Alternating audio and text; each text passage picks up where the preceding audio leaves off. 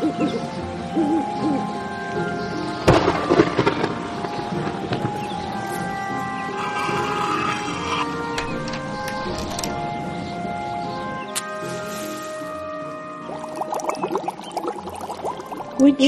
and Weird podcast. Hello, Witchy and Weird. I wanted to pop in before we start this episode to just let you know that this was originally created for the Patreon coven, but since I have changed the tiers and what is offered in the Patreon coven. There won't be any more exclusive episodes, at least for the foreseeable future. So I just wanted to let you all know that when the episode comes in and I'm saying, hello, Patreon coven, that's why. Um, I think that this episode is really powerful. And I usually, when I was making the Patreon coven episodes, I would just if I had an idea during that time, if I needed to share it, if it fell on the Patreon coven episode, you know, and how I scheduled things, then I made it for that. But I definitely feel like this topic of anti capitalism is like way more important. So, yeah, without further ado, please enjoy this episode.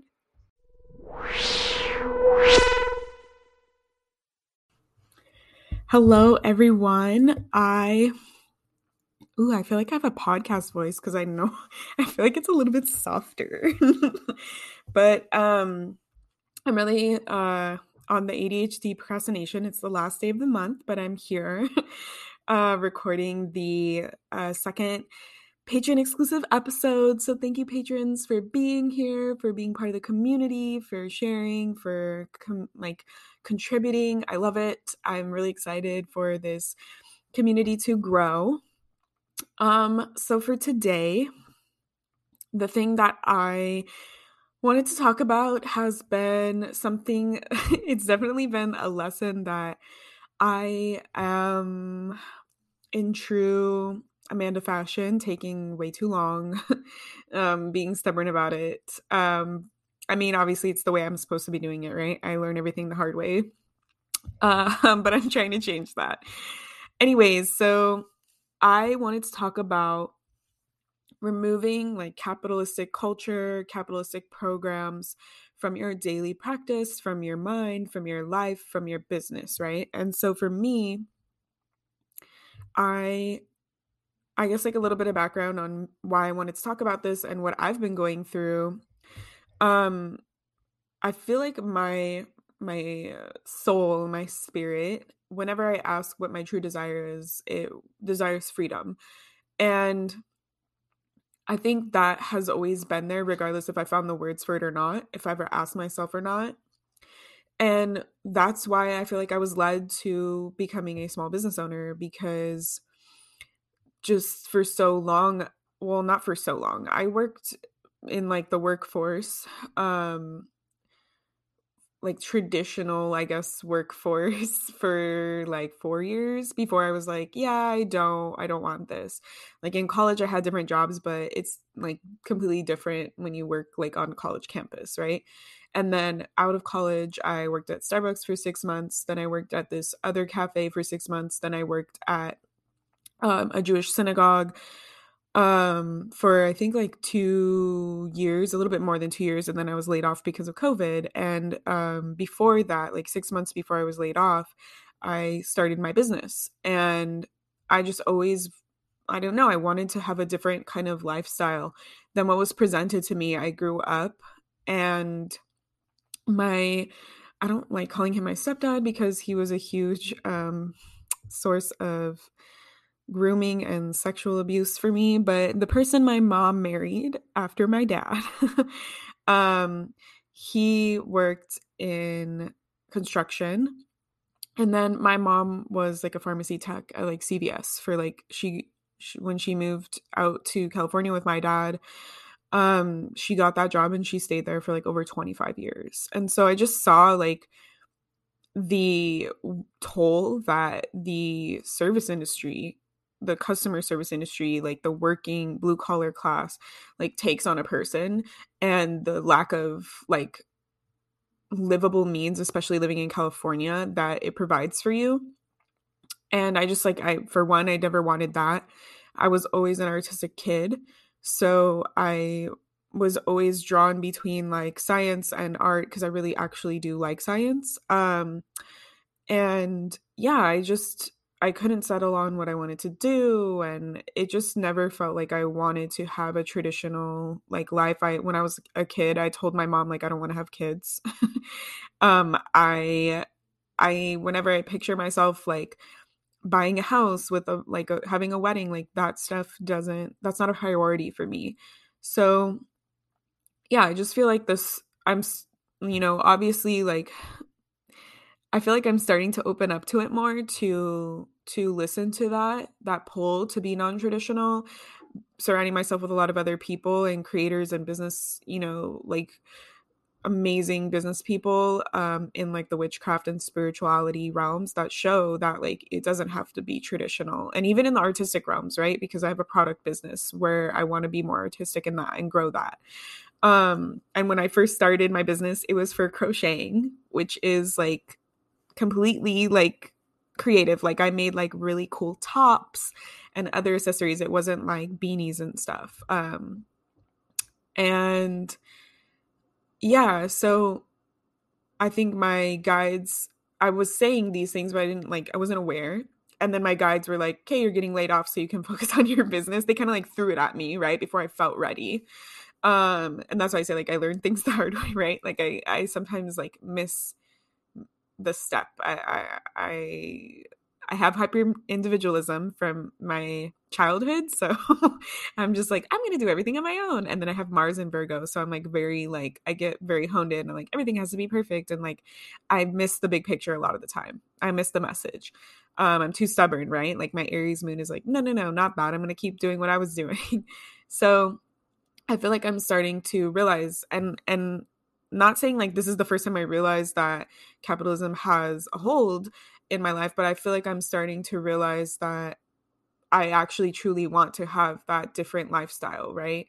Like my body does not like capitalism. And I feel like most of our bodies don't, right? Like very few people like capitalism is built for like rich white people, right? Um especially men. So I think like now I'm starting to feel that and to be more cognizant of it. Um, but I've always wanted it. I've always felt, you know, that. And the second I started working for myself full time was when I started to realize how deep it was ingrained in my programming. Because when you exist in a capitalistic structure, a nine to five job, it's it works because it, it's uh, your programming is helping you to maintain your job to get your job to get paid right to have like some kind of structure and stability. Um, but then when you unplug from that and you say, I want to create, that was a big thing that I kept saying, I want to create my own schedule. I don't want to have to get up and clock in at 8:30 every single day. Like I don't like that. Not everybody is meant to wake up early. People's bodies don't work like that, but capitalism forces us to do that, right? Um so I started to see more and more and more like and this is actually like a big focus in my birth chart um, for me is to create better, more sustainable day to day habits for myself that work for me and that aren't what I was just told and just following these programs. So I wanted to talk about like ways that we can remove capitalistic culture and programming from our daily lives and our daily practice. Um, I'm going to be using obviously like myself as examples and what I've been doing as examples, but also like intuitively tapping in for other people. Um, and I saw this video by Sarah E. Phillips on uh, TikTok, and they were sharing like the something that happened when they were in group therapy. And so I, I really feel like this is applicable. So they're saying they were sharing the principles of white supremacy culture. And for me, the principles of capitalism are pretty much the same as the principles of white supremacy culture because, like, colonialism morphed into capitalism, right? And, like, the main like driving force of colonialism is white supremacy and so um it makes sense that it was just indoctrinated into capitalism. And that's that's how I see it. That's my opinion. Um I feel like a lot of you would probably feel the same, but this person Sarah, she was exp- she listed off what the nine principles of white supremacy culture are that she learned from the therapist. And so I wanted to share those with you and kind of break them down more um and how I'm seeing them, how I'm feeling them, and how I feel like they relate to capitalism. So I'll just list off the nine and then we'll like go into them and ways that we can like remove that, be more conscious of removing it from our daily practice, our daily life. So the first one is a sense of urgency. The second one is a right to comfort. The third one is perfectionism. Four is defensiveness. Five is quality over quantity. Six is power hoarding. Seven is worship of the written word. Eight is individualism. And nine is progress being bigger or more. Um, off the bat, probably a lot of these are like, oh my god, I could totally see. these are all like capitalist things, right? Some of them I feel like are a little bit um harder to apply to capitalism, but like I said, they're all intertwined. And that's why I feel like it's maybe more ingrained or more nuanced in how it's affecting our lives. Um, so the sense of urgency, that is a huge one for me that I have had to unlearn in my day to day practice. Like, I feel this sense of urgency because I run businesses, this sense of urgency to like post on social media, right? Like that I need to show up on this this platform in order to make money in order to be productive in order to earn money in order to earn a living right? Like it's this the sense of urgency is like the idea that we don't have enough time that everything has to be done quickly and everything has to be done now right? We see it so much in our systems like one day shipping for prime in amazon and then if you're a small business owner people expect you to have the same level uh the sense of urgency right? That a huge like multi-billion dollar business has. Like this the, these are small ways that i've seen it right? Like i've been really lucky to not have customers that are like that but i've seen other people in the in the small business industry the sense of urgency. You know even in the spirituality community there is this idea of like instant like manifesting instantly jumping through timelines instantly quantum leaping and stuff. And it's not saying that you can't do those things. Um i'm just trying to point out like different ways that this sense of urgency might be seeping into our lives right? Like intuitively these things are coming to me. Um so this sense of urgency like definitely for me one way that it seeps in is like waking up and feeling like immediately i have to start working.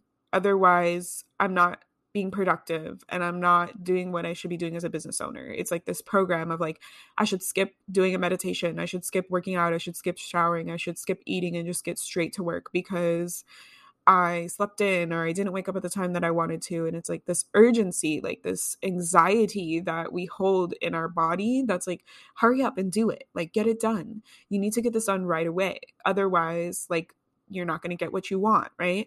So taking time to like think about how does this sense of urgency like maybe journal this would have been good to do the journaling prompts too right like um episode but like each one you can sit down and write like each principle like how do i have this sense of urgency intertwined in my life what ways do i wake up or what way i'm already like thinking about my personal life but like what ways do you feel like I, this needs to happen now i can't do anything else until i get this done I'm not doing this quick enough. Um, and that's why I feel like definitely in our spirituality practice and our healing trauma practice, like I need to heal this quicker. Why am I not, you know, like moving through as quickly as everybody else? Why am I not breaking f- free from this program? Why am I not already healed with this trauma? Why does it? And I see that a lot with people who work, they make progress, they reach a breakthrough, and then they're reminded that this pro- this program is still there, this trauma is still there and they're like i thought i was healed from this like why is this coming up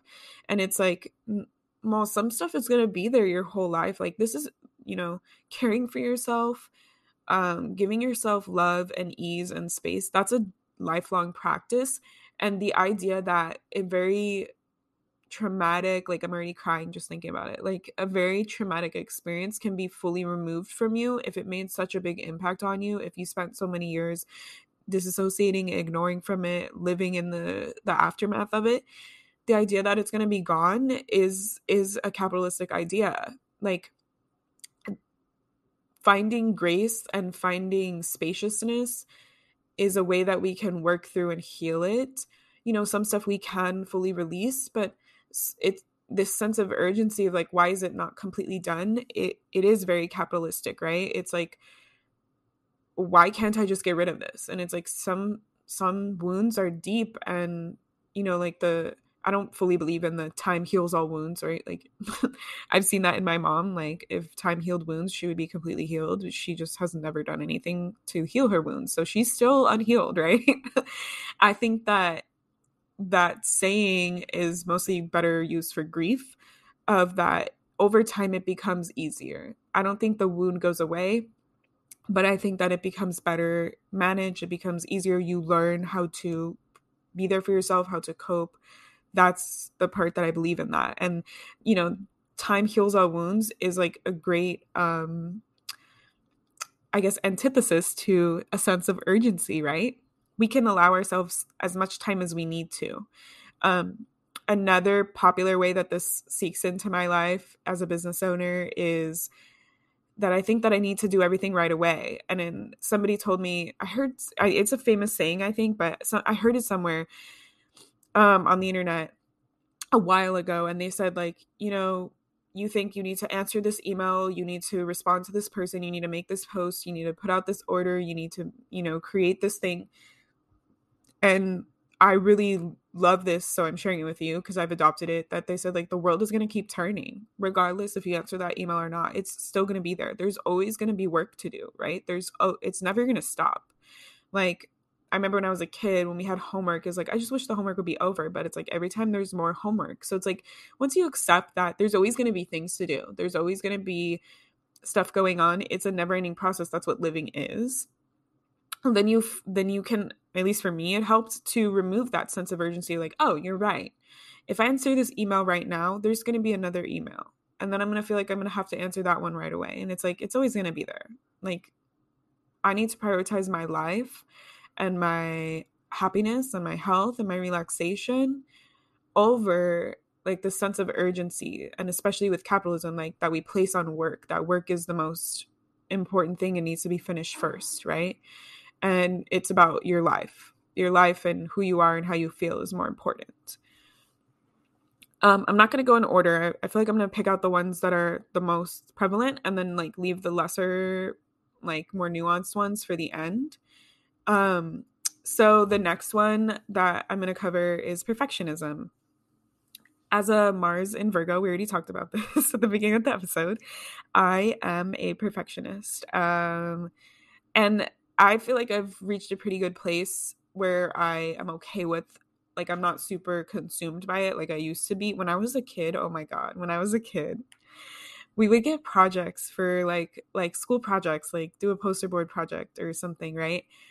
Or it would just be like a written project and and I'm a very artistic person. So I was like, mom i want to do this really pretty like poster board thing like instead of just doing a regular piece of paper for this i want to turn it into like this really cool like artistic thing and my mom was like sure let's do it and i would buy like all these things and i would want it to be like really pretty and i would have my vision in my head and then i would do it and it wouldn't be exactly how i wanted to and i would legitimately like like think of like a fourth grader like the project could have been done in an hour. It's hour three for me because I wanted to make it into this beautiful thing. and it's late. And my mom was like, You have to go to bed. Like, you're a kid. Um, you can't be staying up all night doing this thing. And I would be having a freaking mental breakdown. I would be crying. It's not the way that I wanted it to be. Like, I was really tired. It was never going to be done. Like, I would freak out. Like, that's how bad my perfectionism was as a kid because I really wanted to bring these ideas and i you know i feel like perfectionism definitely travels with creative people right like especially if you have like a vision in your head and you struggle to bring that vision into reality the exact way that you see it right? And as business owners the idea of being perfect like even in in our in our society like uh, my boyfriend and i were talking about this like cancel culture. This idea that like if you're in the public eye you have to be perfect otherwise you make one mistake and you're you're out right? Um and i i'm not to go into like the whole cancel culture thing. I'm you know, like I have mixed feelings. Like I believe in some parts and I don't believe in other parts. That's that's not what we're discussing, but I'm using it as an example to show that like people as humans we make mistakes. Like we know that we know that that's part of like being human is making mistakes right? But then when it comes to like being in business being in the public eye wanting to be a leader then automatically capitalism culture is like well then you need to be perfect. If you're not perfect then you're out. And i think that that is really the antithesis of the human condition, right? Like as humans, we're meant how do we learn and we grow? By making mistakes. Like I'm a three fifths manifesting generator. Like I learn by doing. Like it is inevitable that I will fail and I will make mistakes. That's the way that I learn.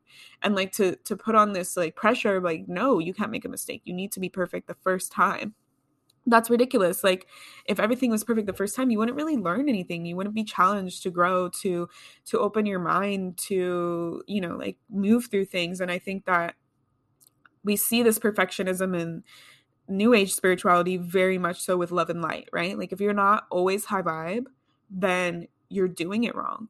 If you don't raise your vibration high enough then you can't like get everything that you want and that's like a form of perfectionism that seeps into our practice. Like what? No my sadness is is sacred. My anger is sacred. I'm a human. I have a full range of emotions for a reason. And for you to tell me like no don't feel angry toward your abuser. No don't feel sad when you like hurt yourself. Like you're just being low vibration. Like that is definitely like a facet like a lasting effect of how capitalism and white supremacy culture like seep into our lives. And obviously like new age spirituality is like very white centered right? That's why i'm pointing it out. Um and like perfectionism like in our business I, there's tons of coaches out there that they like they show you how to do everything right the first time so you don't make any mistakes so you're not spending all this time but like making mistakes and learning and growing so that you just have the success immediately. And i think that I don't know, like it's boring. It's like I want to make mistakes. I want to learn. If I get everything right, then like I don't know, it doesn't seem fun. It doesn't seem stimulating to me. I have like a lot of Gemini placements, so I like simulation, intellectual simulation, right? Like of course I like to win and I get sad if I don't win, but like there's value in the journey, there's value in the making of the mistakes. And I think that coaches like um, Captolia, um, who are like, do the messy action, just do it. Like that is needed because we can't all like, how am I supposed to know every single thing for being a business owner? Like they don't teach us that in school, right? They don't teach you everything you need to know for being an adult. They don't teach you everything you need to know for being a human. Like that's part of the journey of being a human is to learn as you go. And so this idea of like perfectionism like think about ways that it can seep into our life in the micro and the macro right? Um okay so quantity over quality that is a huge one. I feel like that one's very self-explanatory right? Like we talked about amazon like putting out more versus putting out good stuff. And i think that that is a huge um principle that has seeped into our life like especially as a business owner it's like we want you to make more things over making good things, right? This is the um the what's the word? Oh, no, the paragon of like fast fashion, right? We make more at a cheaper price, at a cheaper quality, so that you could buy it at a cheaper price. So you don't have to spend money. And like this, I feel like this quantity over quality in spirituality is tied to like worthiness because it's saying like do more over doing it fulfilling, doing it like when I say the right way, I mean the right way for you. Doing it the right way, um, doing it the best way, right? The best quality way. Like in worthiness, it's like I need to do more. This this goes into like production, productivity, right? The more you do, the more you're worth. The more you achieve, the the more money you can make. The more th- tasks you complete, the more you have earned your relaxation, right? Like we see this with retirement. Like save all your money, put away your money until you're 65, 70. Excuse me. Then you can spend it on traveling the world when your knees are fucking broken. Why would I do that? like my bones hurt. Why would I want to be doing fucking hiking and shit, right? So it's like this idea that like do more and instead of like enjoying instead of slowing down instead of having quality right? Quality time.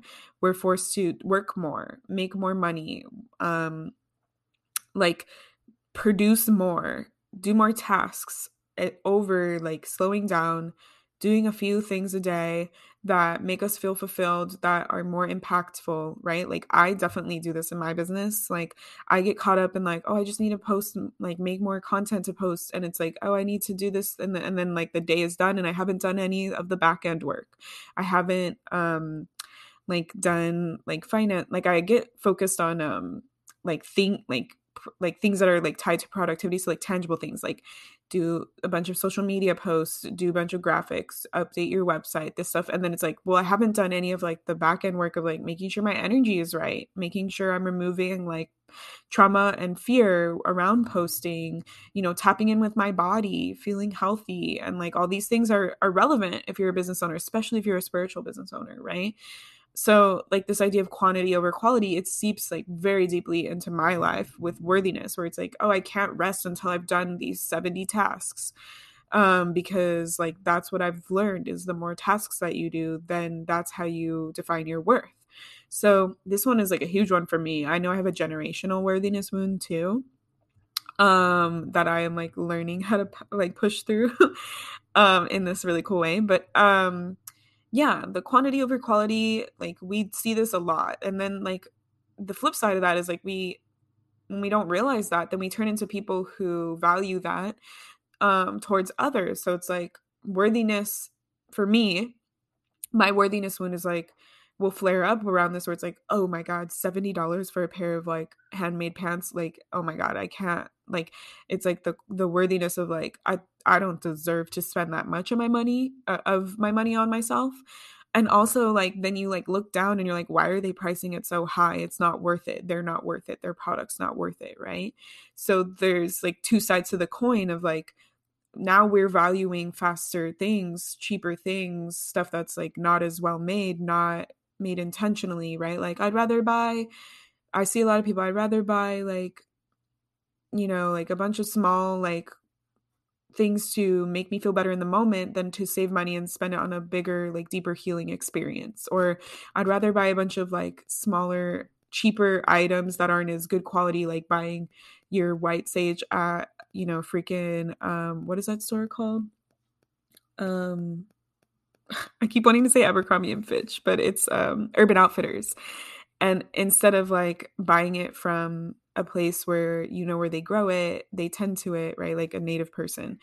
Um, obviously, like we've had the white sage talk many times on this. That's just on this podcast. That's just an example.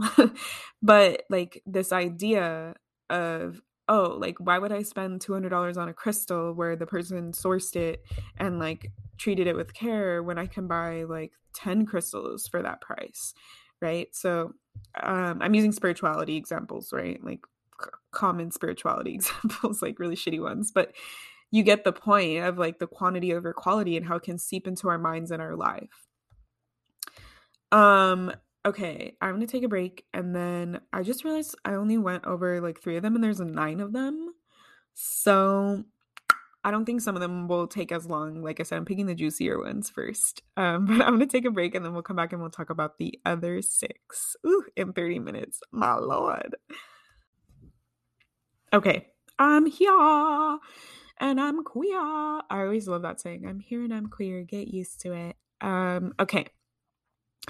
Uh, number six, power hoarding. This one is a big one, right? Like, I think that um we've seen this a lot in the coaching industry in the new age spirituality communities um people like to i when i first started i had a coach that would tell me like don't give away too much free information because then people aren't going to want to buy from you. And this is like a scarcity like mindset right? A lack mindset ideal. Like i get it we don't want to give away everything for free right? Like we still want to be compensated for our time and for our genius and our magic. but the idea of like where the scarcity comes from of like if i share openly with those around me if i create a safe space if i create a community where people can learn and grow then like people won't value me and they won't want to pay me for my time right because then when i started working with other coaches like um caitlin who we had on the podcast she would say like you know really what it is is like people you can give away the information for free but like that requires people to do a lot of the work on their own, right? They have to pay attention to all your posts, keep it all together, like put in a lot of work.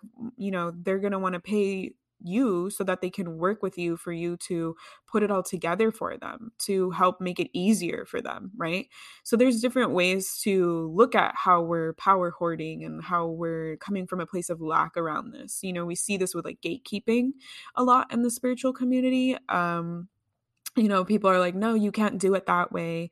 Um, and this actually ties in with number four, which was defensiveness, right? Like, no, that's wrong. Like, you can't, no, I, I only know the right way. I'm hoarding all the power, and you, you don't get any of the power.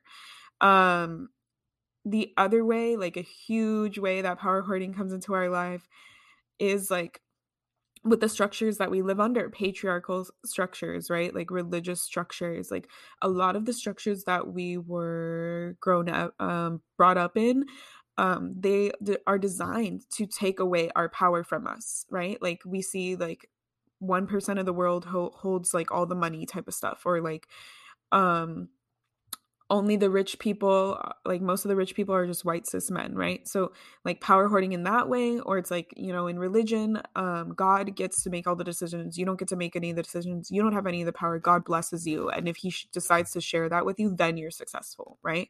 Like there's different ways that um like even in our school system like there's a whole like thing about like our school systems at least in the US were designed by Rockefeller, who literally designed them to help keep people in the working class. So it's like we are taught from children how to listen, how to stand in a line, how to follow directions, how to memorize things, not to think critically, right? Like it wasn't only until like I, I don't know when like the gifted and magnet program started, but when I was in school, like that, those are the only programs where they're like, oh, you're smart enough to do critical thinking, so we're gonna put you in a gifted program. Like, that is fucking whack as fuck to me. Like, what do you mean? Like, we can't teach the other kids how to think critically because they weren't born with the ability to think critically? Like, that is so power hoarding, right? so, thinking about ways that power was hoarded from us especially if you're queer, if you're BIPOC, if you're not cisgender, like all of these things, like power is taken away from you. Um, if you even have a uterus, power is taken away from you, right? Like you don't get to decide if you want your tubes tied unless your husband says it's okay. What if I'm not married? What if I don't have a husband? What if like, you know, oh well you'll change your mind. That's ways that power is hoarded over us. So that one really speaks to the inner child. Like I do a lot of work with the inner child around this, right? Because when power is taken away from us as children and we're not allowed to exhibit our own sense of self and power, we get upset and our inner child acts out. So that's ways that that when we've had the power hoarded over us and we see like these things I'm talking about, they happen to like everybody in society, right? Except for like rich white cis men. Um, you know, like if that happens to us then we start to do that to other people. We get we get salty right? We're like well screw you. I'm gonna hoard power over you as much as i can. That's how we get those like you know the stereotype of like the mall cop or whatever. You know we see that a lot with cops right? Like oh, i'm hoarding power over you by freaking murdering you because power was hoarded over me my entire life.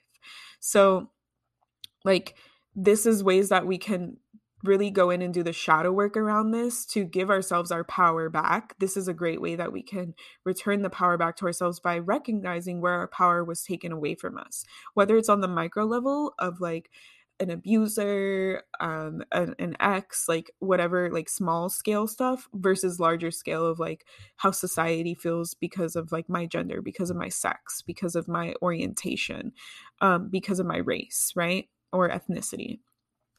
Um, so that's like a huge one. And I like to segue into defensiveness. That one kind of goes like I said, kind of hand in hand with power hoarding because like when when we get salty, we become defensive, right? Like the defensiveness is like the the antithesis of being open minded, right? Like, I'm going to stick to my beliefs no matter what, and I'm going to defend them, and I'm not going to be open to the idea that the, both of these things can exist at the same time, that there can be opposing views, that maybe I don't have it right. And that's where we get like the very end of the spectrum of this, in especially in white supremacy culture, is like racism, right? The defensiveness that your belief is true and nobody else can freaking tell you otherwise. And so then you start to believe these stupid ass things about like racist beliefs and nobody can change your mind and you kind of become like weaponized and brainwashed in that way. So, like, ways that we can remove defensiveness in our daily practice, I think, are definitely tied to power hoarding. So, the more we can give ourselves our power back and to like um heal from the ways that our power was taken away from us in our life then we'll feel less defensive around things um at least that's how it works for me right? And the more that we feel comfortable with who we are and have a space and community that supports and loves us then we'll feel like we need to defend ourselves a lot less.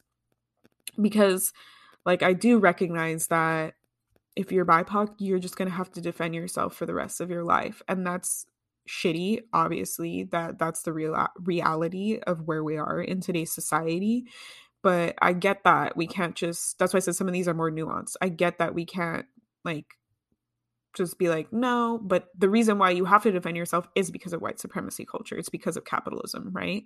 So this one i feel like is a little bit more tricky to remove because i don't think this is something that you can fully remove because it's still gonna is exist in the other end of the spectrum. So it's it's like one of those like um you can't just meditate away racism right? Like you didn't attract it so it's going to be harder to get rid of it because it's exists outside of you like regardless of what you're doing right? So i think we can remove defensiveness from like us being defensive towards others maybe right? Like by giving ourselves our power back so we're not feeling so salty and quick to judge other people. Um and this goes with worship of the written word. Like I'm going to slightly touch on this like religion, right? Worship of the written word. This is what it means, like religion government. Like setting up structures and power that are designed to um, limit us, designed to control us, designed to serve certain communities and not others. Um, and you know, laws are important for certain things, but when they go unchecked, when they go unoperated, we get things like Trump being president, right? Like that's the first thing that came to my mind. Um, you know, religion, it's like okay, cool, we're going to worship the written words so much that like you know, women or people with uteruses don't get to have an abortion. Like that's fucking stupid. So, you know, worship of the written word, I think that we see like the bigger picture, right? Like I can't solve you know religious trauma um in the world, but you can remove that from, you know, by doing the healing of like I think it's important to note where we are just following rules blindly and to allow ourselves to the permission to ask these questions like where am I just on autopilot where you know like i've talked about this on the podcast before like writing the shoulds down right? Like what programs do you feel like oh i need to do this. Oh i should do this. What things are you saying to yourself in that way that maybe you've never questioned maybe you've never asked yourself like do i actually care about this? Do i actually want to do this? Right? Because to me in the more meta sense worship on the written word is just like accepting things as fact and not doing your own research and not asking yourself if this is something that actually you care about and you're just like oh well my mom always told me this society always told me this you know like my boss always told me this. So it's like do we actually want to like allowing ourselves the permission to think critically? Like do i actually want to do this? Do i actually care about this? Do i actually want to perpetuate this this law or this cycle or this program? Um for me like i don't really have a lot of religious trauma and i love that like being jewish one of the big tenets of being Jewish is to question everything. That's why Jews will always a- answer your question with a question, right? That's like a stereotype or like a joke about them. Because one of our like principles is to question things. Like when you are, the reason why you can be bat mitzvah or bar mitzvah and you're considered a man or a woman at the age of 13 is because that's the age when we're um, actually start able to start critically thinking. So really what they're saying is like once the child can start critically thinking and asking questions and thinking for themselves, then they're old enough to like be a member of the society. And part of like Judaism's um like ten i don't know it's not really like a tenant like we know we have the 10 commandments but like tenants is like to ask like it literally says like if you don't understand why we do this ask and if it doesn't relate to you and if you don't get like if you don't get anything from it, then you don't have to do it. Like in one of our holidays passover like there's actually like a section where like the child like specifically the children are supposed to ask why do we do this? What's the importance of this? Like we literally like program and train to be to give people permission to ask like why is this important? Why do i need to do this? And i think that that's something that is taken away from a lot of people um the permission and the power right to say like I don't vibe with this. Why do I need to do this? Especially in capitalistic systems, you know, like if you're like, I don't fucking understand why we work nine to five, 40 hours a week. Like people are gonna be like, fine, then you can fucking leave and get your own job, right? Like, so I think that, you know, it's understanding like how it limits us and what ways that we can remove our like these programs that we're just perpetuating. Like for me, when I started my own business, I immediately was like, cool, now I need to get up at 9 a.m. Like I used to have to go to work at 8:30. And so I was like, cool, 30 minutes later, woo, I'm making a huge change in my life. and then I still like held myself to, you know, the same schedule of nine to five. And if I didn't work that long, then I felt like I wasn't going to make any money because I didn't deserve it, right? So these are programs that I never asked myself. Like obviously I had said over and over like I don't want this kind of schedule, but like I said I say things and then I don't make the connection, right? um but I never asked myself like why? Why am I doing this? Do I actually need to do this? And the answer was no. Like I know that I'm putting in good work regardless, right? The quantity over quality. Regardless if I spend 1 hour or 8 hours doing the work, I know that what I'm doing is amazing. And there's a statistic that says like people only do two hours of work in an eight hour workday because it's stupid and ridiculous that we have to work eight hours a day. Like you could, they did like a study where people, you know, clocked in and they only worked for two hours. They got the same amount of work done as they did in the eight hour workday because we're just like spreading the time out because we don't want to actually be there for eight hours. So that's like my biggest example of like, I was just going on autopilot. And now that, like I said, this has been being brought up more for me. Like, I'm being asked even more and more, like, why are you just feeling like you need to immediately post on social media at the beginning of the day? Right. You know, like, oh, because of my program of like social media is the only way I can make money. Right. Like, that's something that I'm just worshiping and giving, you know, credence to. I like that idea of like, I just got this download of like worship. What am I worshiping? And did I choose to worship this?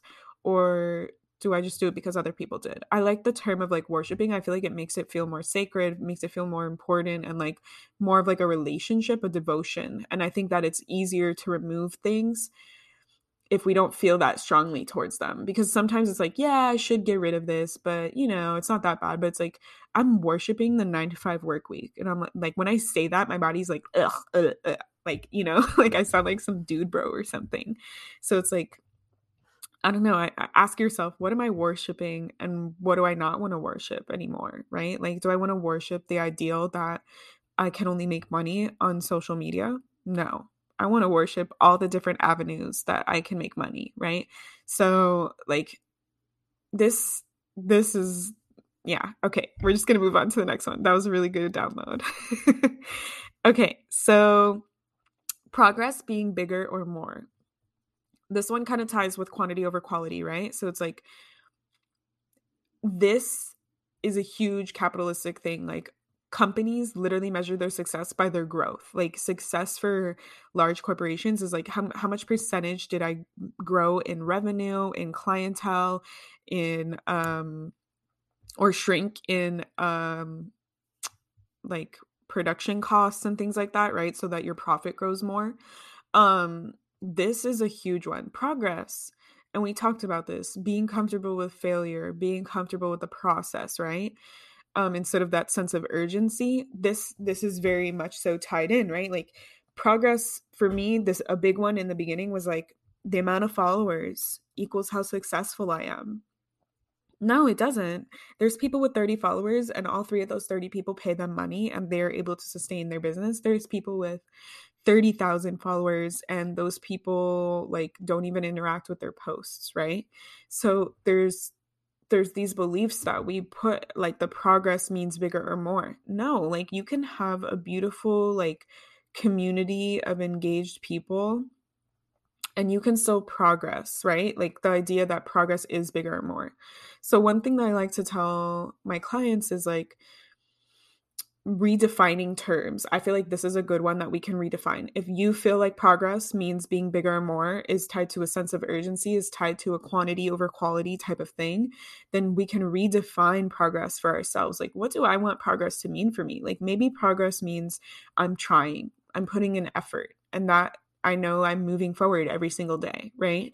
Maybe progress means, um, I have taken a risk. I've put myself out there. I've tried something new. I've challenged myself. You know, like what does progression look like to you? And usually, like, you can see this based off of like the goals that you're making. So, like, you know, the 2022 goals just happened, right? Because of the new year. So it's like, what was your goal? Was your goal to goal to grow in your business? Was your goal to feel more stable, feel more safe? Was your goal to have more freedom? Was your goal to um, buy more things, right? Like have money to buy material items, right? This is this will show you what you value when it comes to progress. Um, you know, if you think about where do you want to be in 10 years, like people always expect you to have more, and more, more, more, more, right? Some people might be happy with where they are and they just want to maintain that lifestyle, right? Um, so, redefining what progress means to you is going to be a great way that you can remove that capitalism programming of like progress is bigger or more.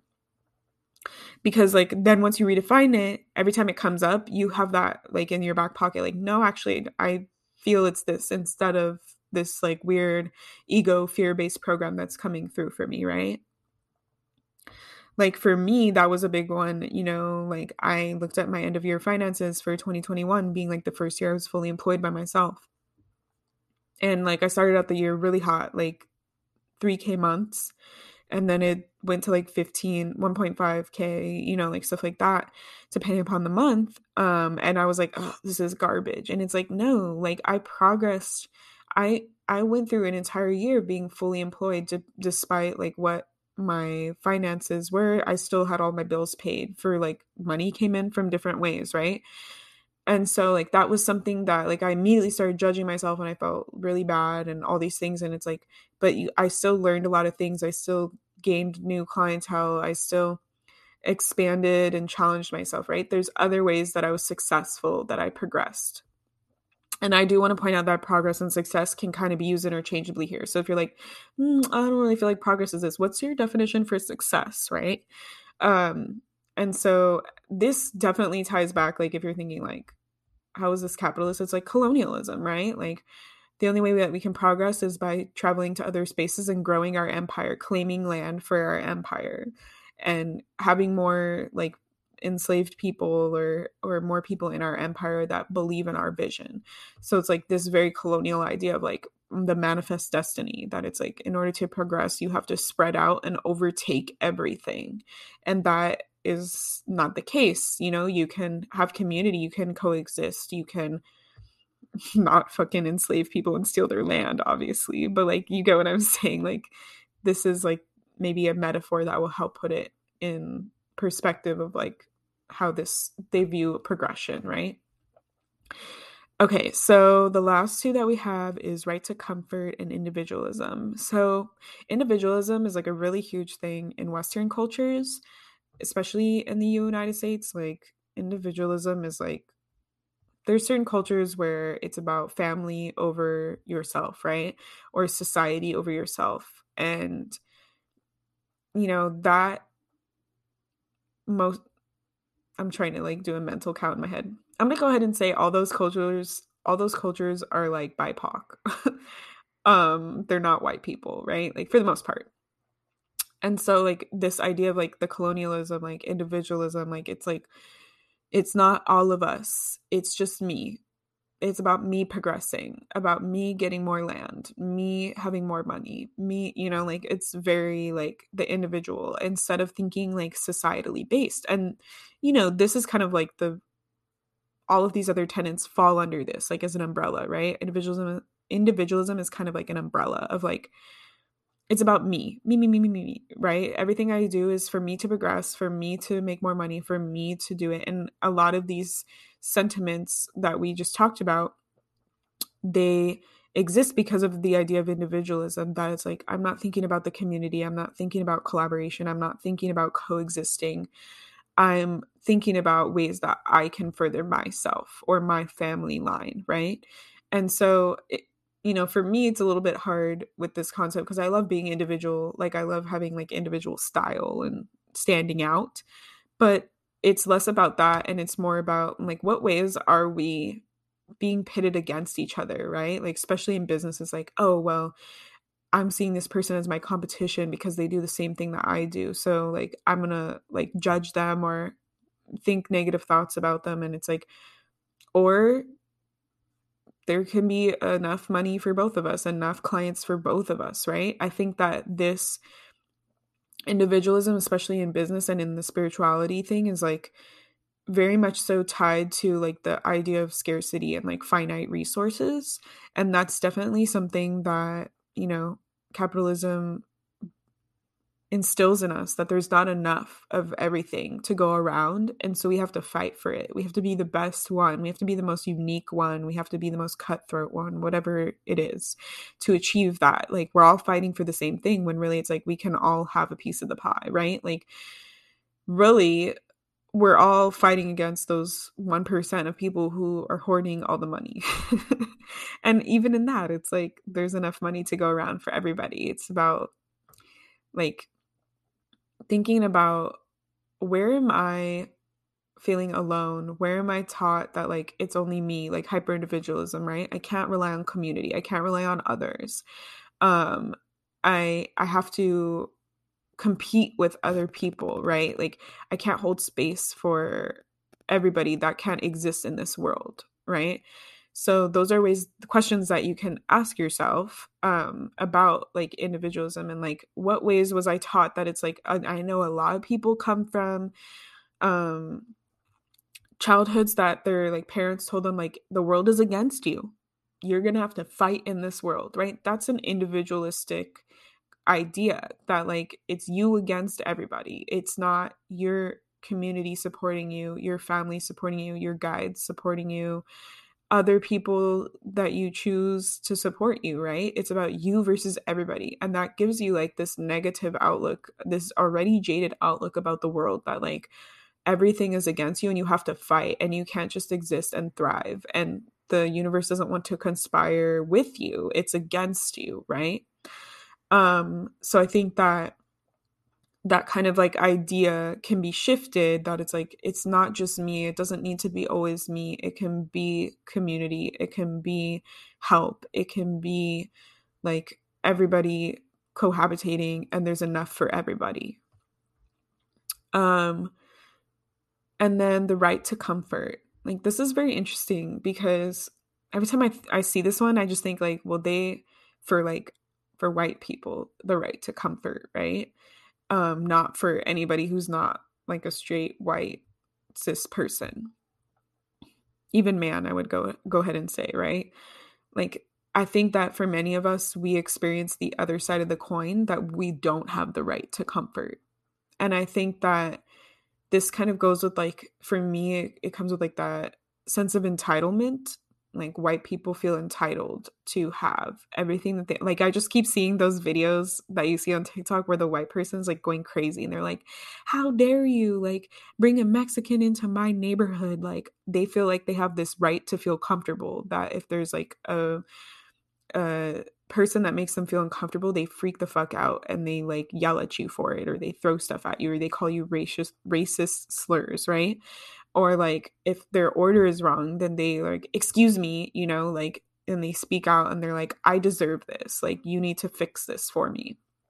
And i think that this idea of the right to comfort it just feels like there's this undertone of like for only white people.